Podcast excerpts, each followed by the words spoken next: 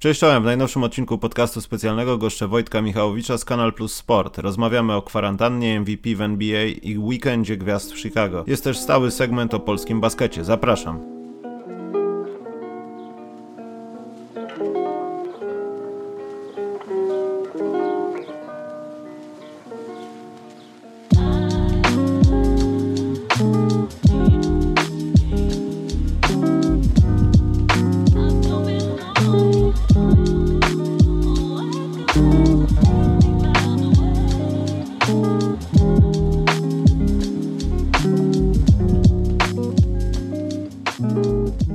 Wojtek, witam Cię w tym przymusowym stanie przebywania w domu. No, witam, witam. Słuchaj, y, ja przede wszystkim nie będziemy teraz rozmawiać o NBA, tylko o Wojtku, technicznym Wojtku. Ponieważ, moi drodzy słuchacze, zmusiłem Wojtka niejako i sytuacja też zmusiła. I dużo wolnego czasu. Ja zauważyłem, że Wojtek jak siedzi w domu, to ma ciągoty informatyczne. I w końcu udało się odpalić Skype'a. Wojtek, jak się czujesz?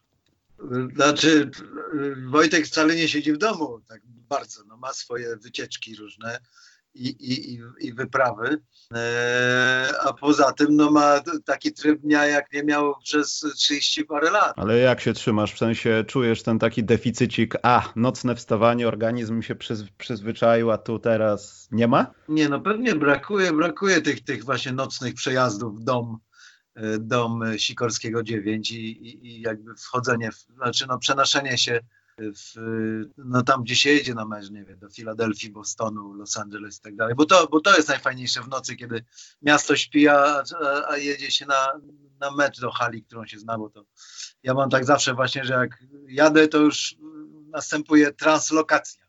Mhm, taka mentalna, rozumiem. Mentalna, tak, że już dojeżdżam, to już jest właśnie Staples Center.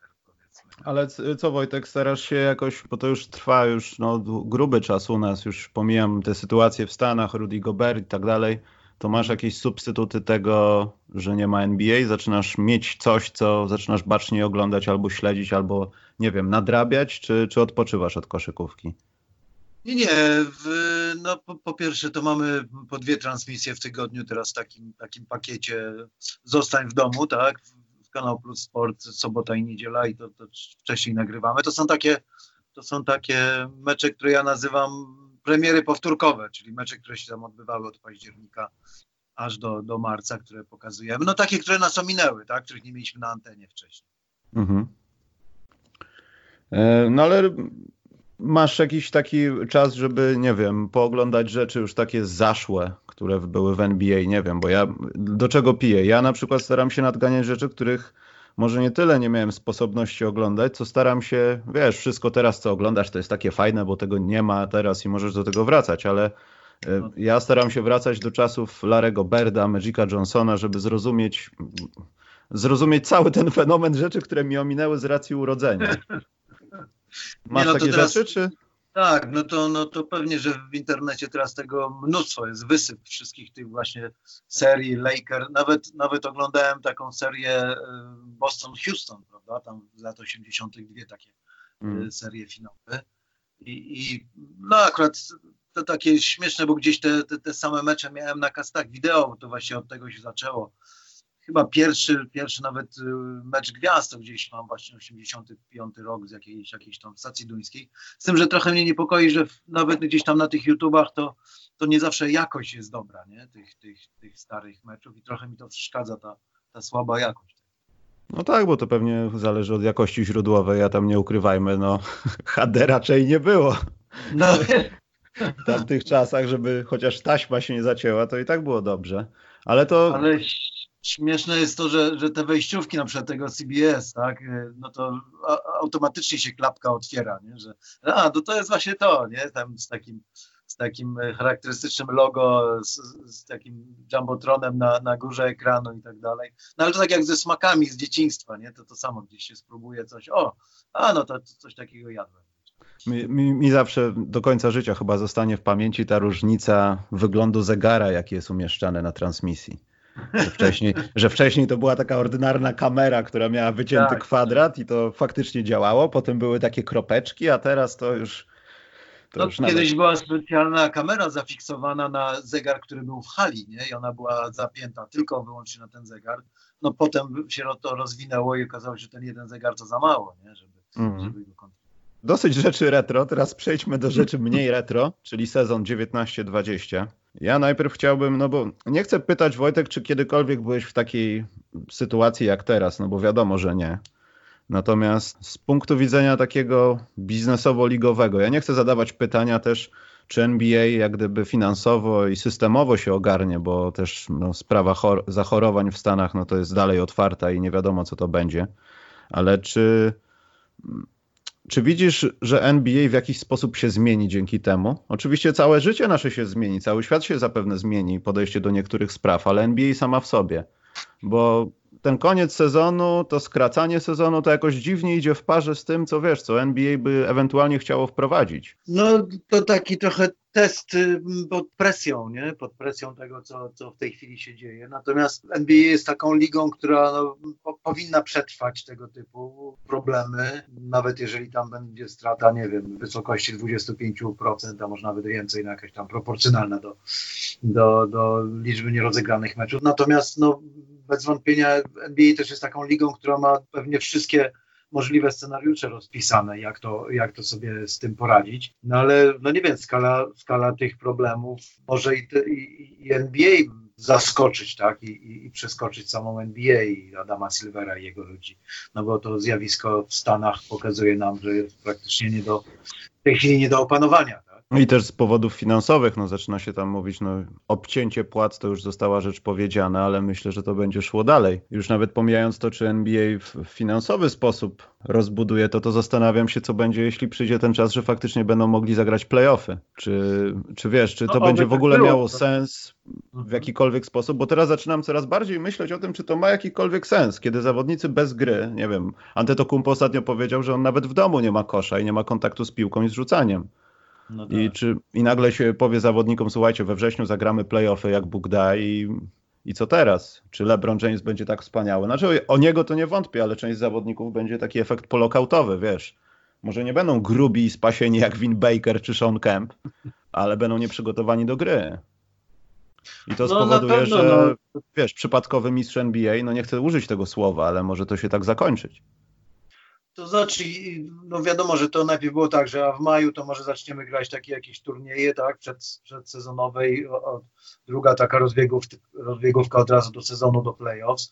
Natomiast no, w tej chwili chyba to się wszystko przesuwa rzeczywiście, no jeśli, jeśli byłby to czerwiec, no to, to, to byłaby też, też korzystna sytuacja, że w czerwcu od razu przystępujemy do playoffs i po jakimś tam, nie wiem, paru meczach przygotowawczych, tak, no nawet takim krótkim drugim preseason.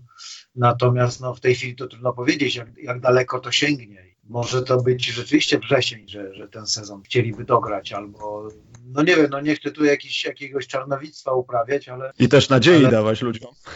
Z drugiej strony nadziei, no bo to, to, no wymiar, wymiar tej sprawy jest taki, że, że przekracza nasze wyobrażenia. No to, to jak, jak, jakiś, jak kiedyś byłem fanatykiem książek, książek fantastyczno-naukowych, no także wolałem te weselsze, e, ale, ale no, no taki scenariusz, no, trudno nam było sobie w ogóle wyobrazić, że coś takiego może nas spotkać w naszym życiu, że to jest w ogóle nierealna No i miejmy nadzieję, że też władze NBA nie postąpią jak władze innej ligi, żeby wyłonić mistrza w taki sposób, a nie inny, bo myślę, że wtedy byłby wielki raban i mam nadzieję, że tego nie zrobią. Aczkolwiek gdzieś z tydzień temu już widziałem jakieś takie informacje, że ktoś się może już zastanawia tam, czy sezon 19-20, co prawda bez wyłonienia mistrza, nie, nie przedzielić grubą kreską i nie czekać już na następny.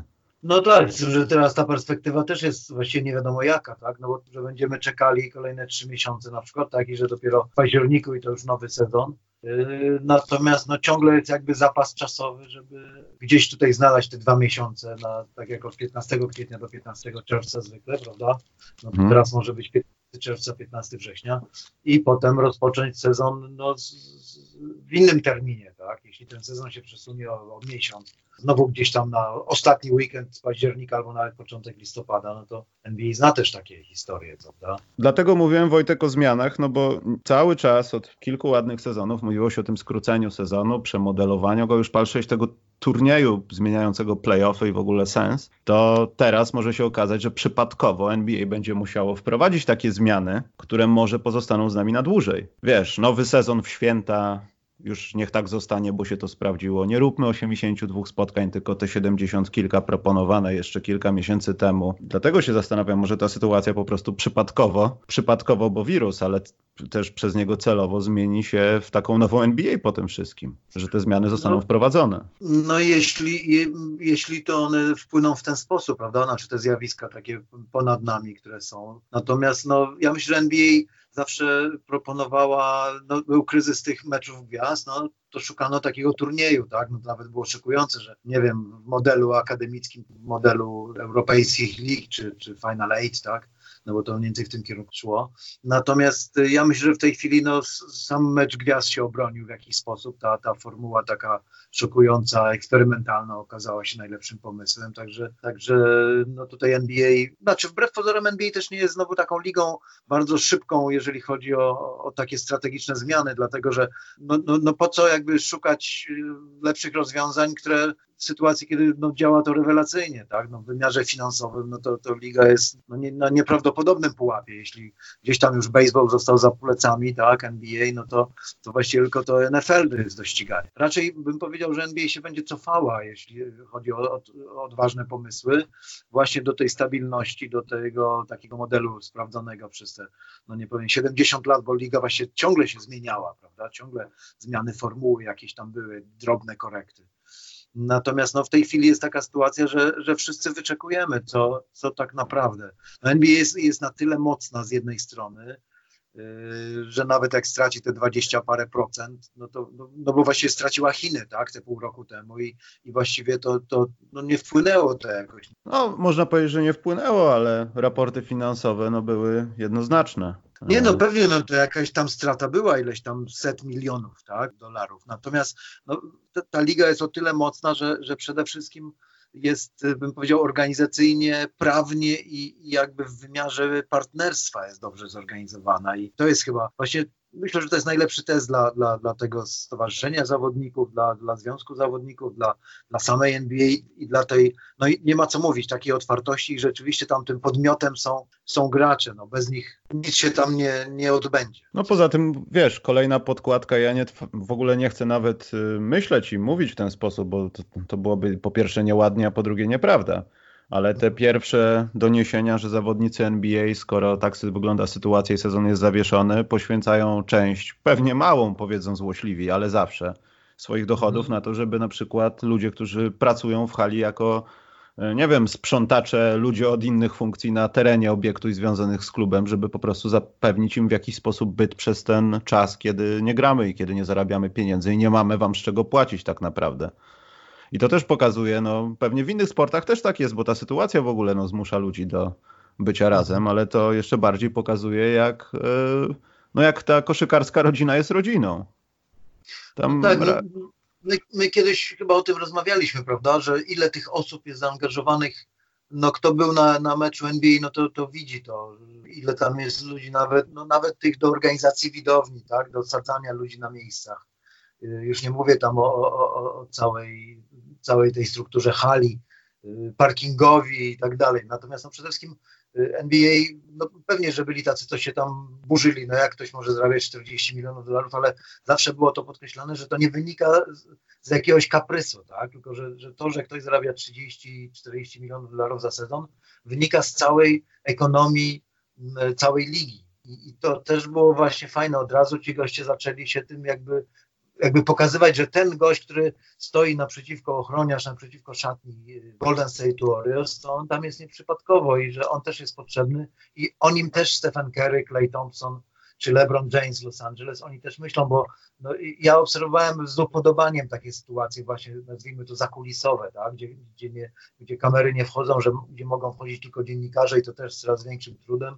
Jak ważni dla tych zawodników, którzy wchodzą do hali, są właśnie ci, którzy tam stoją na bramkach, ci, którzy gdzieś tam obsługują jakiś, jakiś catering i tak dalej. To, to, to, było, to było dla mnie niesamowite, że, że oni byli tak z nimi zaprzyjaźnieni, tak traktowali ich po partnersku i, i, i ci ludzie też dla nich, dla, dla tych pracowników, tych hal, tych, tych szatni, dla, dla nich to też było fajne, że no, aż do wolontariatu to posunięto. Wróćmy do koszykówki żywej, która jeszcze była nie wiem, czy pamiętasz, ale rozgrywana kilka tygodni temu. Gdybyśmy tak zostali w tej sytuacji zerowej, że wszystko byłoby normalnie, teraz byśmy mieli rozmowy o tym, kto jednak będzie w tych playoffach.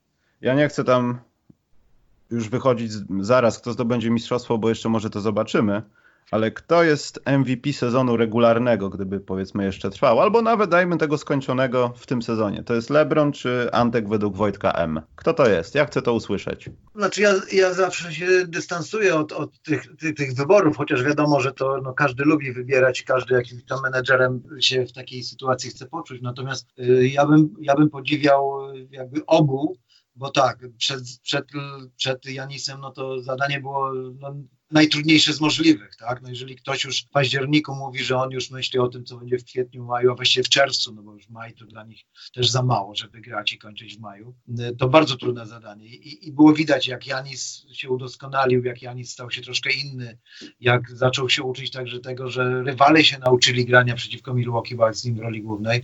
Natomiast no, to, to, czego dokonywał LeBron, jaki był kreatywny, także w sytuacjach, kiedy nie miał no, pełnego składu, tak, Kyla Kuzmy, czy Antonego Davisa, czy, czy w ogóle no, Lakers przebudowani do tego stopnia, że właściwie aż trudno było uwierzyć, że ta chemia tak szybko została złapana. No jeśli, jeśli LeBron no, takie osiągnięcia jak, nie wiem, John Stockton, Jason Kidd czy Steve Nash, tak, no taki poziom asyst i jednocześnie ta, ta transformacja LeBrona Jamesa w takim kierunku, że jest y, no, do tego stopnia zespołowy, można powiedzieć, jaki, jaki jest mądry, dojrzały, ciągle rozwijający się, to, to coś nieprawdopodobnego. I, ale gdybyś miał postawić na jedną osobę, bo wiesz dlaczego pytam, chciał, wymuszam, bo jest kwarantanna, Wojtek, nie masz gdzie uciekać. I odpowiesz, I odpowiesz na to pytanie, bo to jest w moim mniemaniu trochę dalej dyskusja, tak jak kiedyś pamiętasz, był Dwight Howard i był mhm. Derrick Rose i co jest cenniejsze w pościgu do MVP, czy to dużo zbiórek, czy to dużo asyst. Mhm. A tutaj mamy dyskusję, statystyki możemy porównywać i możemy się kłócić, które są lepsze, które są gorsze, która drużyna jest lepsza i która jest bardziej oparta na tym, a nie innym zawodniku, ale mamy wiek kontra coś, co idzie, taka no taki kataklizm. Antek jest kataklizmem dla NBA w dobrym tego słowa znaczeniu. W sensie to pewnie nie jest jeszcze jego prime. Może jesteśmy na kawałku tego wierzchołka, ale on jeszcze chyba się mhm. na niego nie wspiął. I obserwujemy kogoś, kim był LeBron, a jednocześnie LeBron jest, no nie przebierając słowach, trochę starym dziadkiem, a rozgrywa też jeden ze swoich statystycznie sezonów w karierze. Tak jest, tak jest. I ciężko jest to znaczy, no ocenić, no ja... wiesz, czy ta starość, która wiadomo, że gdyby to cofnąć jeszcze o 5 lat wstecz, więcej by mogła, nawet w tej drużynie, kontra coś, co jest nieuniknione. No, Antek jest takim, porównując do komiksów, śmiercią Supermana. Ten stwór idzie na Supermana, ma go zabić, Superman o tym wie i nie może nic z tym zrobić, bo wie, że umrze. I tak samo jest z Antkiem i z NBA mam wrażenie. No minus Zion, ale z Zionem nie wiemy, co tu będzie jeszcze, ale Antek, ciężko to ocenić.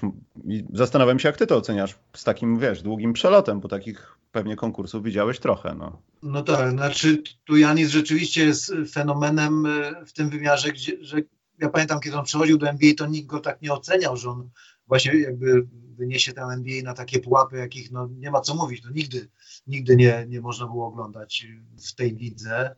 No, gdzieś mu tam przewidywano, że on taki może być Nicolas Batum, może troszkę więcej, tak, no bo no, no co, chłopak nie miał rzutu zupełnie, tak, nie miał tej fizyczności, jaką ma w tej chwili, jaką wypracowano, no to też nieprawdopodobne. Natomiast no, tutaj, tutaj rzeczywiście oni obydwaj w jakichś tam wymiarach nadali tej lidze taki wymiar, że no ja przyznam szczerze, jakby nigdy nie byłem sympatykiem jednego czy drugiego zespołu, natomiast to, to, to, to czego dokonywali Lakers, nawet w ogniu rywalizacji z Clippers, prawda, jak oni nawet na tym tle potrafili się rozwijać, zmieniać, no ja myślę, że tutaj nie wiem, kto to ostatecznie wymyślił, ale właśnie ten, ten model, że Frank Vogel, taki, tak, taki pozornie zagubiony gość, tak, że nie pasuje do tej bajki i takie towarzystwo, no właściwie no, dwie gwiazdy, a reszta to, to głównie zadaniowcy, z tym, że no jacy zadaniowcy, to jest też inna sprawa. No i, i, i znowu jest jakby potwierdzenie tego, że w NBA to liczy się jednak to know-how, czyli właśnie ci ludzie z drugiego szeregu, tutaj Phil Handy, e, Lionel Hollins, tak, Jason Kidd, no jeżeli takich gości macie jako tych nie frontmenów, no to, to znaczy jaki jest pełny potencjał wtedy tej, tej drużyny. Czyli nie usłyszałem odpowiedzi kto. Znaczy, no ja, ja bym się tutaj właśnie skłaniał ku, ku, ku takiemu wspólnemu, chociaż z drugiej strony ja myślę, że, że akurat dla Janisa było, no nie ma znaczenia to, czy on zostanie MVP sezonu zasadniczego, czy nie, no bo wiadomo, że on tylko, tylko mistrzostwo, tak, i, i nawet nie tytuł MVP finału, chociaż pewnie tak by się stało, gdyby Milwaukee Bucks zostali mistrzami 2020 tam w połowie czerwca zgodnie, zgodnie z terminem. Natomiast tu jeszcze no, tu, tu jakby trudność tego wyzwania, właśnie to, to przeczekiwanie, my tak mówimy, że no dobra, przesunięcie tego, tego no w uproszczeniu mówiąc, szczytu formy tak, na, na playoffs. No ale jak to zrobić, skoro, skoro wszyscy są przeciwko i, i wszyscy, wszyscy chcą to Milwaukee Bucks pokonać na, na różne sposoby, a oni właśnie jak ta, tak jak wspomniałeś, jak ta maszyna, no przecież oni też szli na te ponad 70 zwycięstw na początku, prawda? No, sami musieli wyhamowywać.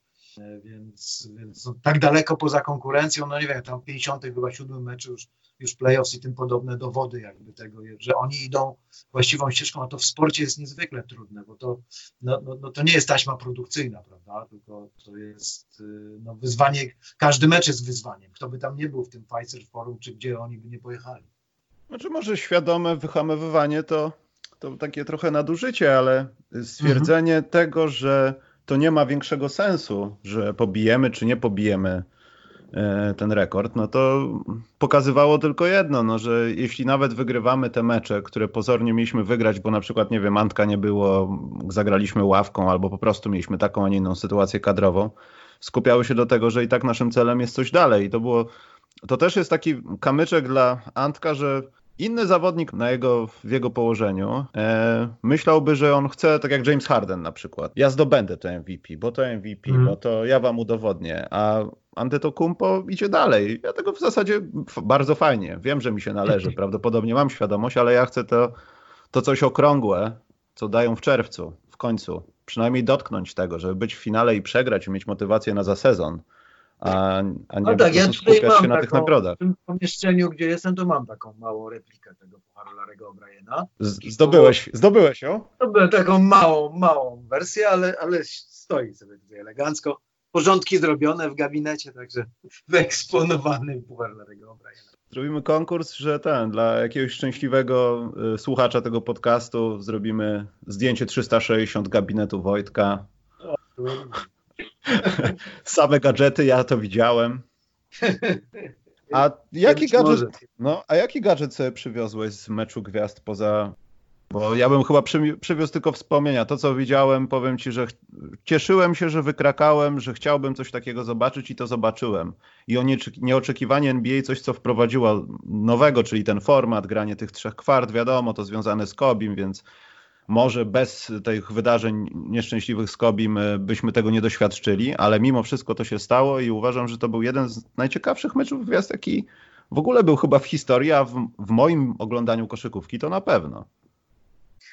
No i ja sobie przywiozłem taki, taki kawałek parkietu i na tym kawałku parkietu są naklejone e, loga wszystkich klubów NBA i na samym środku piękne logo NBA, znaczy jest oczywiście Jerry West, y, kozujący tutaj przy lewym wiaderku i, i, i, i trzy litery, bo, bo rzeczywiście no to jakby ten, ten mecz, ten, te, te, no zwłaszcza ta czwarta kwarta, czy ostatnich tam kilka minut gry, a tak naprawdę dwadzieścia parę minut w czasie realnym, y, no, nam pokazało tak naprawdę, że wyciągnięto z tych zawodników to maksimum, które oni w sobie mieli. No Chris Paul y, no, no niebywały w ogóle. To dlatego gdyby on jeszcze grał mając 40 i więcej lat, czy LeBron 40 i więcej lat, nawet w tych ligach, tak, 3 na 3 czy jakichkolwiek innych, no to chyba nam pokazało właśnie, na jakim oni jest, na jakim oni są, są pułapie. Zresztą tam nawet Janis, prawda, był, był w roli takiego wielkiego przegranego, a też miał determinację skrajną. Ja myślę, że tam najfajniejsze były obrazki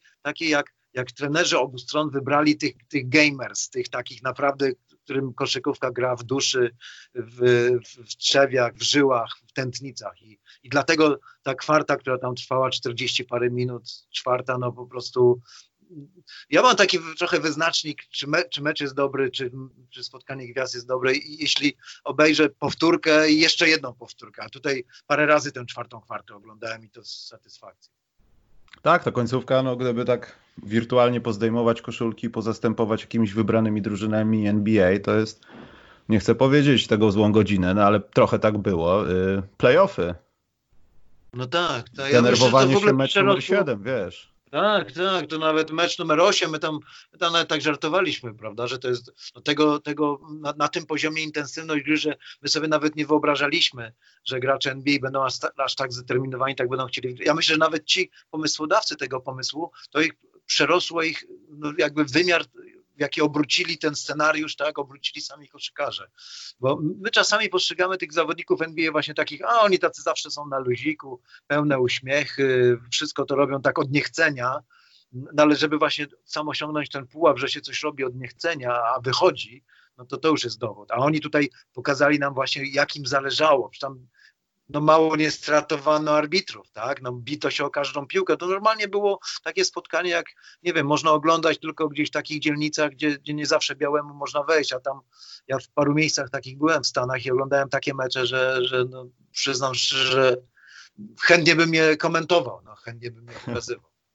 Nie no, ale arbitrzy byli trochę nieprzygotowani, myślę, do ciśnienia, które miało tam zapanować, bo oni chyba dostali instrukcję, panowie, to jest normalny mecz gwiazd, nie przesadzajmy. A tu nagle pretensje, Kyle Lowry cieszy się, to jest faul ofensywny. Człowieku, tak. co ty robisz? Dachy jakieś powinny już fruwać zaraz. No pięknie było.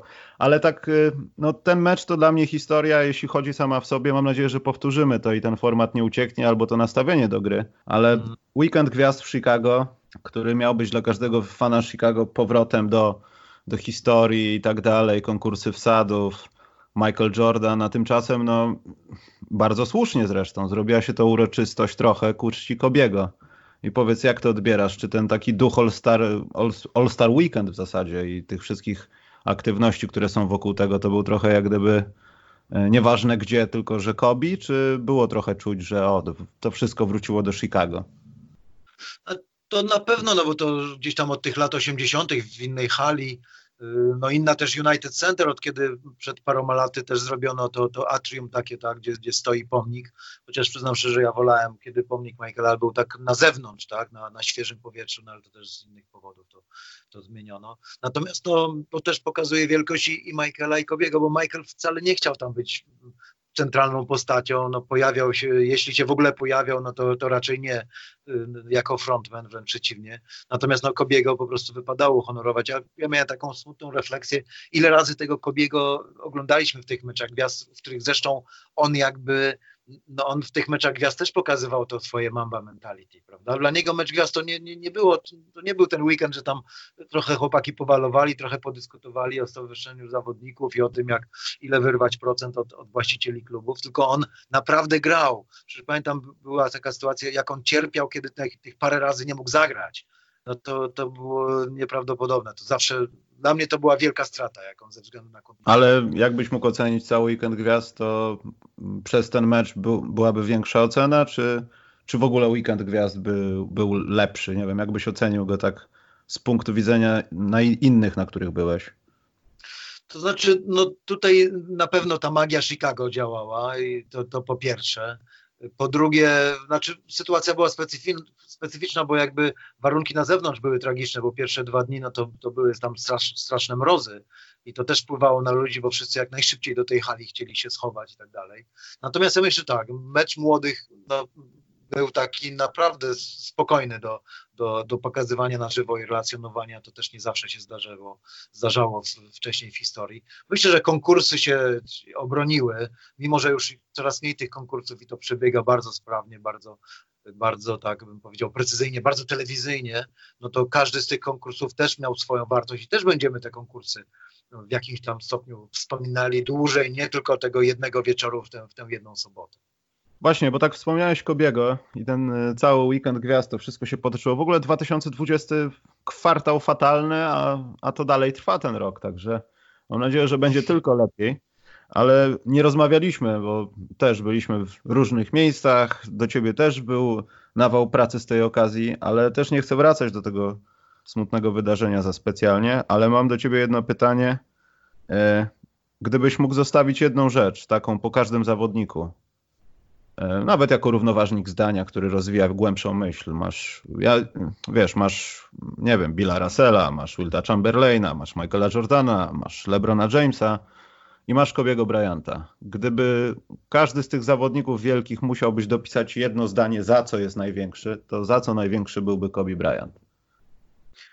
No ja myślę, że za, za taką um, osobistą transformację, czyli najpierw taki no, E, easy going, tak, chłopaczek, który tam wchodzi do NBA i od razu, ledwo przyjdzie do tej ligi, to, to, to, to od razu tam trylogia jest mistrzowska, taki okres, bym powiedział, radosny, taki, taki miodowy czas dla, dla Kobiego z Szakiem. Potem ten konflikt, który, który dla obu był jakimś tam impulsem i, i obu zresztą wyprowadził na, na jeszcze inne pułapy, bo ja sobie właśnie to najbardziej jakby cenię w zawodowym sporcie, że, że przeciwności Tutaj Kobi najpierw miał taki radosny czas i, i, i walczył tylko z takimi przeciwnościami, które sam budował. Tak, no, w jakiś sposób tam się skonfliktował z, z Shakilem ze względu na inną mentalność, inne podejście. Inne A przepraszam, przerwci. Warto wspomnieć, że to, co się stało między tą dwójką, to mhm. Mam wrażenie trochę, że to jest takie zniszczenie najlepszego duetu, jaki wtedy mógł istnieć przez długi czas w NBA na własne życzenie obu zawodników. To no też tak, to taka sama bo, tak bo Szak i Kobi wtedy zawsze się mówi, o ten zawodnik był świetny w post-up. Oni naprawdę nie mieli konkurencji. Nawet jeśli była konkurencja dla Kobiego, to nagle było tak, że Szak dostaje piłkę i co zrobisz z tym facetem, który jest dalej hipermobilny i przypomina taką lepszą wersję z siebie z Orlando Magic? Co możesz zrobić? Nie no, zdecydowanie, no, obydwaj byli już na takich etapach rozwoju kariery. No, ja miałem okazję komentować i te finały 2000 roku, prawda, kiedy no, wielki zespół Indiana Pacers przegrał z Lakers, no, ale Lakers byli poza zasięgiem, mimo że seria sześciomeczowa. No i potem też pamiętajmy, jak fantastyczny zespół mieli Philadelphia 76ers, a też 1 do 4 przegrali, tak, no już nie mówię o finałach 2002 roku, no bo to już tutaj była wielkość, wielkość Lakers, e, finały wygrane do, do zera. Natomiast właśnie to, to w, w Kowim najbardziej ceniłem, że on jakby wyciągnął wnioski, tak, no rozwaliłem coś, co mogło zapewnić Lakersom bycie Boston Celtics i wygrywanie, nie wiem, iluś tam tytułów z rzędu, może pobicie rekordu y, Boston Celtics gdzieś tam z przełomu lat 50. i 60., ale potem ten inny Kobi, nowy Kobi, no jeszcze te dwa kolejne tytuły mistrzowskie zdobył, no i gdyby nie pewne y, komplikacje, to kto wie, czy nie, nie, nie byłoby tam, no, nie byłoby kolejnej trylogii, tak, no to też tylko detale.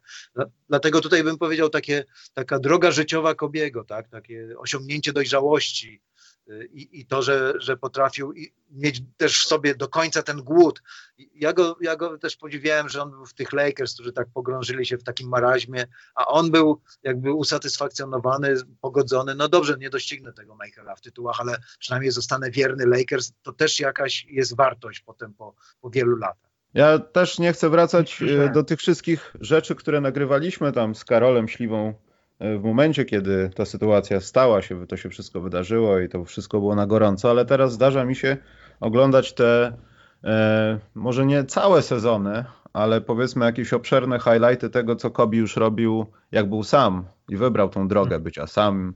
I ja jestem już wszystkim i Mamba Mentality weszło, weszło jak gdyby w 100% na parkiet NBA. I gdybym ja miał dać takie jedno słowo, no pewnie za tydzień by się zmieniło, bo obejrzałbym jeszcze więcej tego, ile już nie wszystko widziałem. To wydaje mi się, że to jest taki pomost między tym, co mają sieroty po Michaelu Jordanie, a wejście w te takie nowe czasy NBA. Bo patrząc dalej na zagrania Kobiego, to dalej było w, y, wybieranie tego, w jaki sposób pobić przeciwnika, a nie walczenie z jego obroną. I to po dziś dzień jest trochę rzadkie. Takie rzeczy widzimy u LeBrona Jamesa. To są rzeczy dla, przeznaczone i zarezerwowane dla zawodników, którzy mają ewidentnie tak wysokie basketball IQ w połączeniu z atletyzmem, zdolnościami motorycznymi, etc., warunkami fizycznymi, że to oni dyktują warunki gry. I tak naprawdę też się zastanawiam, czy oczywiście poza LeBronem Jamesem, czy kto, kto, ktoś z tych dzisiejszych zawodników coś takiego ma. I ciężko jest no tak. znaleźć. Tak tutaj rzeczywiście no, no na, na te pułapy takie nas wyniósł, prawda? Po, poprzez te przeciwności, no był królem strzelców, tak, a zespół nic nie osiągał i on jakby wyciągał z tego wnioski. Natomiast tutaj, tutaj rzeczywiście masz rację o tyle, że czasami Amerykanie takimi, takimi prostymi określeniami mówią, że my tam się nie koncentrujemy na tym, co, co przeciwnik nam zastosuje, tylko na nas się koncentrujemy, tak, jak, jak my sobie z tym wszystkim poradzimy i żeby na, naszą drogę wybrać. I nam się to wydaje takie sztampowe, takie, ale właśnie na tym polega to zawodowstwo moim zdaniem, że, że jakby no, nie koncentrujemy się na tym, że ktoś ma super obronę, tam jakieś strefy, maczapy i tak dalej, no my ich takich, i takich pokonamy, no bo mamy swoje pomysły. I, i, i to jest właśnie nie, nieprawdopodobne, ta, ta inicjatywa, tak, to widzenie się yy, jakby bo ciągle myślę, że nie doceniamy NBA jako ligi, w której pracuje mnóstwo ludzi i on, każdy z nich dokłada jakąś swoją cegiełkę, a ci, którzy realizują te, te pomysły te, te koncepcje, prawda, te, te, te, całe strategie, że to też są właśnie idealni ludzie do, do, dopasowani i, i potem w efekcie pracy no, no mamy taką ligę no, niebotyczną, która myślę, że coraz bardziej jakby dystansuje się względem reszty y, y, koszykarskiego świata, mimo że tam te ligi się gdzieś rozwijają, no nawet taka Euroliga, prawda? No to chyba byłoby na tyle, jeśli chodzi o rozwijające się ligi, bo pogadamy teraz o polskiej lidze. Wojtek. No też się rozwija, tylko in, idzie inną ścieżką. E, ale, ścieżką. ale nie, poczekaj, przestajmy być hejterami, śmieszkami, rozmawiajmy na tematy jako takie, jakie są. Powiedz mi, czy widzisz inne rozwiązanie zamknięcia, bo dobrze, umówmy się, ten sezon można zamknąć. Myślę, że w przeciwieństwie do USA my nie mamy na co czekać. I myślę, że jeśli sezon następny miałby się rozpocząć w październiku, a rozgrywanie playoffów tu, teraz, zaraz, myślę, że Polska Liga z prezesem Piesiewiczem na czele nie rozpatrywałaby takiego wyjścia, jak robi to NBA, że może zwołać wszystkich zawodników, którzy mają grać w playoffach, wszystkie drużyny, zagrajmy na Bahamas, bo my nie mamy Bahamas. E, A my zagrajmy w Suwałkach. W Suwałkach na przykład, albo na Wyspie Wolin. Jeśli to o. ma być wyspiarsko, to zagrajmy na Wyspie Wolin. Ale te, tak już nie śmiejąc się, widzisz Wojtek jakieś inne rozwiązanie zakończenia tego sezonu? Bo powstało bardzo dużo dyskusji, bardzo dużo jakichś tam też może niepotrzebnych teorii, w jaki sposób można to zakończyć, niż przez procentowy tam odsetek zwycięstw i tak dalej, i tak dalej. Znaczy tutaj jakby możliwości były ograniczone. No pewnie, że trzeba było wybrać ten model procentowy i wtedy no, gdzieś tam nie byłoby niezadowolenia, że, że ktoś był piąty, a powinien być trzeci i tak dalej. Natomiast ja myślę, że, że, że to, ta sytuacja też pokazała, że my tak ciągle nie chcemy tego, tego, tej profesjonalizacji tej naszej koszykówki, że ciągle to jest taka liga. No, ja mam niestety, bym powiedział, taką długą perspektywę patrzenia na, na polską koszykówkę i, i troszkę, mnie, troszkę mnie niepokoi to, że to są takie działania, gdzieś są pojedyncze miejsca, prawda, gdzie, gdzie jest, jest jakiś fajny właściciel, jest ktoś, kto ma pieniądze, jednocześnie miłość do koszykówki chce wokół tego coś zrobić, ale nie mamy mechanizmów ciągle, nie mamy modelu, nie mamy zaangażowanych ludzi od, od biznesu, od prawa, którzy by wreszcie chcieli nam stworzyć taki model zawodowego sportu i, i, i to jest główny problem. Dlatego no, właściwie byliśmy skazani na to, żeby tę ligę tak zamknąć, zatrzasnąć właściwie drzwi z dnia na dzień, no bo wiadomo było, że, że kluby nie przetrwają miesiąca, dwóch z czekaniem. No zawodnicy nie tylko zagraniczni, no, zwinęli się błyskawicznie, no kto mógł, to dosłownie za niektórymi nawet, niektórzy nawet nie, nie, nie zamknęli mieszkań, w których mieszkali, tak, tylko, tylko od razu zniknęli, bo jawili się gdzieś tam, jak, jak się, nie wiem, przelew na ich koncie znalazł, no to oni już byli, to oni już byli na lotnisku, na Okęciu, a nawet dalej, tak. Także tutaj ja myślę, że ta sytuacja też pokazała właśnie to, że my, to jest taka, to nie jest zawodowa liga w, w sensie organizacji, w sensie ludzi, którzy tym, tym się zajmują. Ja myślę, że powinniśmy, ja już gdzieś to mówiłem, że powinniśmy no, pod taki okrągły stół zaraz po zakończeniu tej pandemii wokół polskiej koszykówki powołać. Niech to będzie Marcin Gortat i jego stowarzyszenie Związek Zawodników, niech to będą arbitrzy, którzy też powinni dużo wnieść, bo oni też mieli taki etap, że wyprzedzali rozwój ligi E, swoją organizacją. Niech, niech to będą przedstawiciele wszystkich klubów, bo e, powołajmy Radę Właścicieli, która będzie oddzielnym ciałem. Rozdzielmy Polską Ligę Koszykówki od Polskiego Związku Koszykówki, tylko dajmy przedstawiciela na przykład Polskiego Związku Koszykówki do ligi, tak? I, i, i zwołajmy taki, ta, ta, taką no, burzę mózgów, tak? Usiądźmy, wy, wy spróbujmy wykazać, kto, jest, kto ma dobrą wolę dla, tej, dla tego polskiego basketu.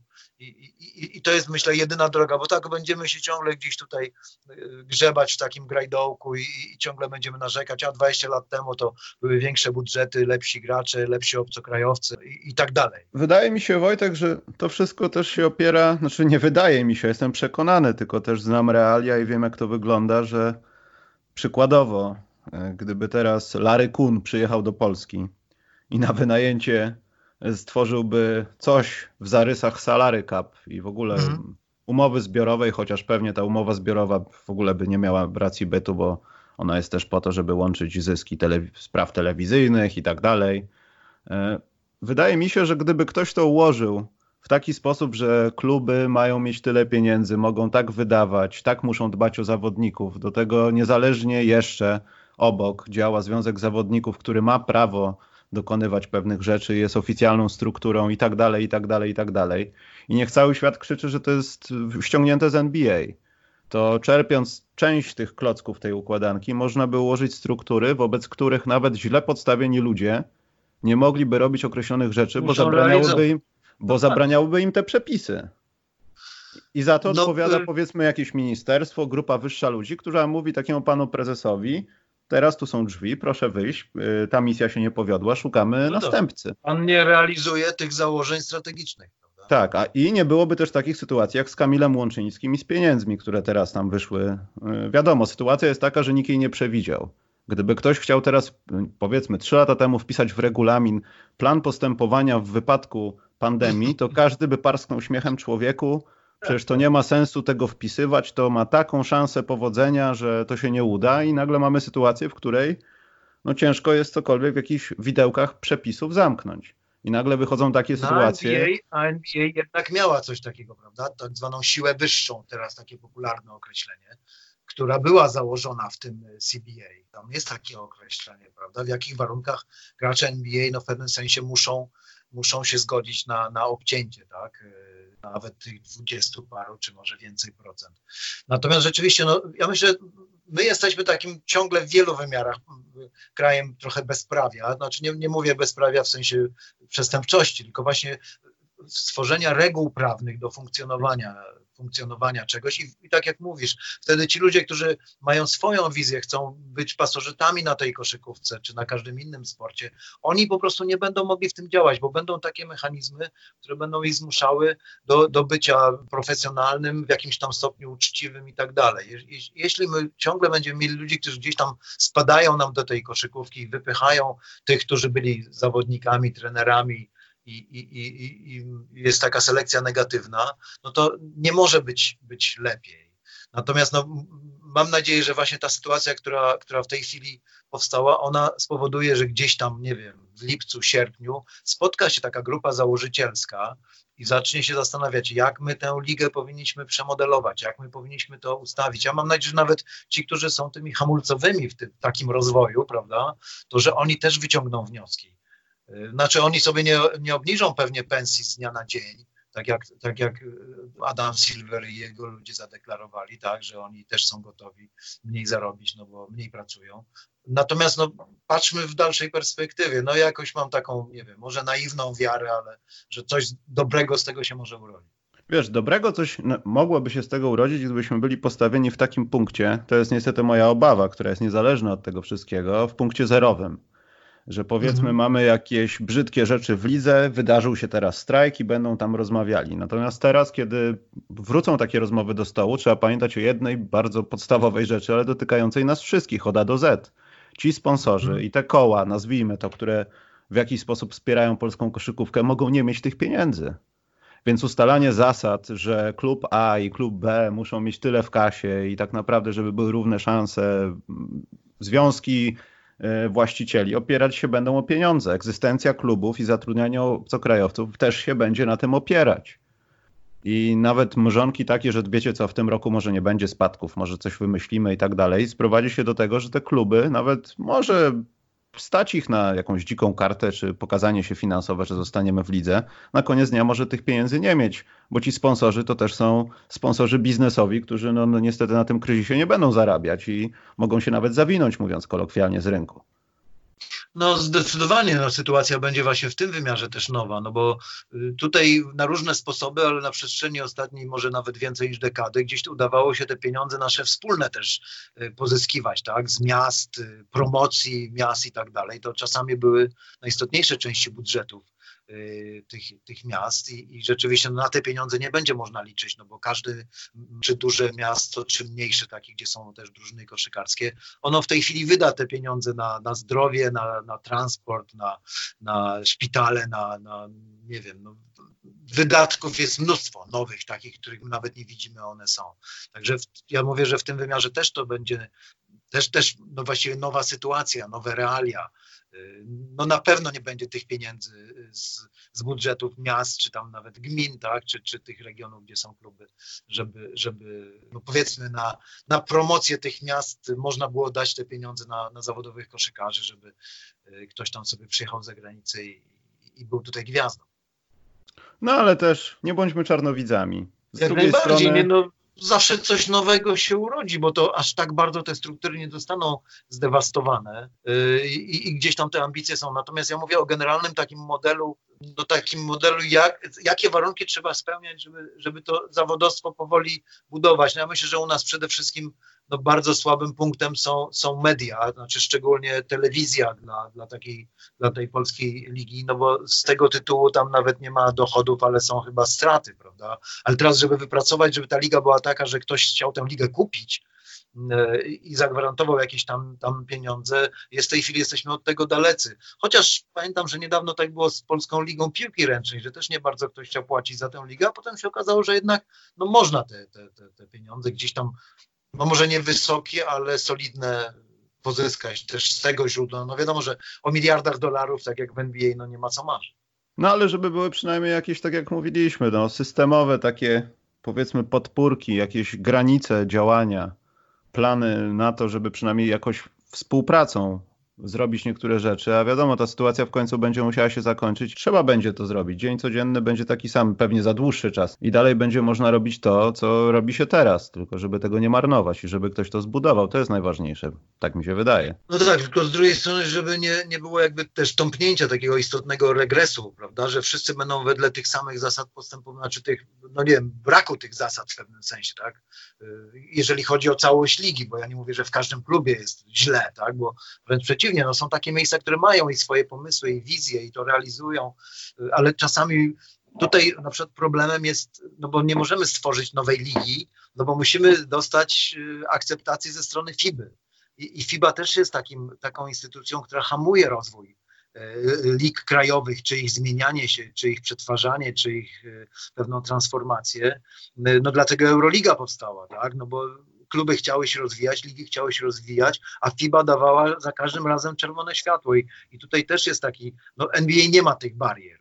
Że, że ktoś może powiedzieć w, USA y, basketball, tak, że nie, nie, panowie, ta NBA to musi iść takim śladem. No, oni są sami władni o sobie. No i, i też powiedzmy sobie szczerze, że w Polsce chyba w żadnej dziedzinie nie funkcjonują te y, umowy zbiorowe. Ja nawet się zacząłem zastanawiać nad, nad, taką rzeczą, że właściwie nie ma też takiej umowy pod względem y, dziennikarzy, a dziennikarzy sportowych szczególnie, no bo wiadomo, że w każdego z nas dziennikarzy sportowych to też uderzy, skoro tych rozgrywek nie ma i, i, i to, gdzie my się znajdujemy i te miejsca, gdzie zarabiamy pieniądze, one też nam mogą powiedzieć, że no, zmieniają się warunki pracy, bo zmieniła się rzeczywistość. I, i znowu będziemy tak jak, tak jak y, Kamil Łączyński, też właściwie bezbronni w pewnym sensie. Ale jak powiedział klasyk, życie przed nami rys rysuje coraz to nowe scenariusze, więc ja liczę na to, że przynajmniej jeśli oni teraz wszyscy siedzimy w domach, to, to, to te określone koła, o których mówiliśmy, mogą też knuć i planować dobre rzeczy, bo sami zobaczcie, Wojtek zainstalował Skype'a. Da się? Da się. Ja walczyłem o to długo i proszę, proszę. Udało się. Nie no, ja myślałem, że to w ogóle połączenie wideo, że zrobimy tutaj taki wideo czas. Nie, no to Wojtek, to trzeba rozplanować to w takim układzie. Ja to się biorę za rysowanie scenariusza, bo ja tak tej sprawy nie zostawię. I to na żywo. No tak, to wtedy ułamki tutaj tego mojego muzeum by można by pokazać przynajmniej. O, o, to jest bardzo dobry pomysł, bo wiadomo, że będziemy jeszcze trochę w domu, także będziemy robili takie prezentacje. Ja też mam trochę jakiegoś takiej wystawki muzealnej związanej z koszykówką. Była taka gra kilka miesięcy temu, ludzie w nią często grali, teraz już nawet na dwór nie można popykać. Także... A tak a propos jeszcze tego, y, co ja oglądałem, no. Y, w czasie, kiedy tyle można oglądać, y, no to oglądałem, przyznam szczerze, z wielką satysfakcją pamiętny mecz w Indianapolis w 1984 roku przed Igrzyskami Olimpijskimi w Los Angeles. Ten zespół, który potem zdobył złoty medal olimpijski kontra reprezentacja NBA, chociaż ta reprezentacja NBA taka była troszkę dziurawa, taka niepełna, tak, no bo tam nie wszyscy dali się namówić do grania. No i, i, tam porywający Michael i nie wiem, Vern Fleming też przecież potem Indiana Pacers też z sukcesami. Także no, tego typu powrót do korzeni. Szanuję to. Mój folder na YouTube z takimi meczami nazywa się Desa. I ja to proszę ciebie z Desy mam. tak. E, dobrze, ale Wojtek, takie pytanie na koniec, będziemy spadać zaraz, słuchaj, e, bo ja rozmawiam z twoim kolegą tyle też. Instalowałem, i tyle instalowałem i tak szybko spadamy. Wojtek, widzicie jak się roz, rozhasał się z technologią? Zobaczy, oj, Wojtek. Ale właśnie, poczekaj, bo ja z twoim kolegą też podczas kwarantanny z twojej stacji, z Michałem, rozmawialiśmy na temat rzeczy, które nie do końca oglądamy, jak nie ma kwarantanny, ale jak jest, to one same wpadają. Ja na przykład, oczywiście już wszyscy wiedzą, oglądałem faceta w lesie, co piecze chleb przy minus 12. Michał oglądał samochody ciężarowe z, wle z osią wleczoną. Natomiast co ty nietypowego widziałeś podczas siedzenia w domu? Takiego, czego byś w życiu nie zobaczył. Znaczy ja jestem bardziej selektywny względem mediów różnego typu. Yy, no przyznam szczerze, że, że ja zawsze lubiłem czarno-białe polskie filmy nie? Z, pięknymi, z pięknymi kobietami. Mm. I jeszcze piękniejszymi mężczyznami. Natomiast, natomiast no, przyznam szczerze, że no, to są pierwsze tygodnie, więc, więc jeszcze ja jednak dużo koszykówki, jest przewagą koszykówki. Poza tym przyznam szczerze, że mam takie ciche miejsce, gdzie mogę sobie troszkę popykać i, i porzucać do koszyka bez, bez narażania się, bez łamania jakiegokolwiek z przepisów. Taka samotna, cicha hala i, i tam pracuję nad slamdankami o ścianie, po, po mhm. ścianie. I już mi się udało. O, to widzisz, to dobrze masz Skype'a, to też pójdzie w transmisji. Własną halę, nie? Własną halę. O, dziennik, dziennikarzom sportowym się powodzi, no to widzę właśnie, że tutaj jest dobrze. Było trochę negatywnie na koniec, ale my byliśmy po prostu obiektywni, ale ja liczę na to, że będzie jak najlepiej. To wszystko dojdzie do normy w końcu. Także nie przejmujcie się, bo my z Wojtkiem mogliśmy tak smutno brzmieć dzisiaj, pod koniec zwłaszcza. Ale jesteśmy optymistami, generalnie jesteśmy optymistami. Dobrze, Wojtek, życzę Ci, żeby ta koszykówka do nas wróciła jak najszybciej, a jeśli nie wróci, to żebyśmy przynajmniej znajdowali jakieś mecze koszykówki, których jeszcze nie widzieliśmy. No fajnie, fajnie i wzajemnie i zdrowia wszystkim. Trzymaj się Wojtek, dzięki za dzisiaj. Dzięki, cześć.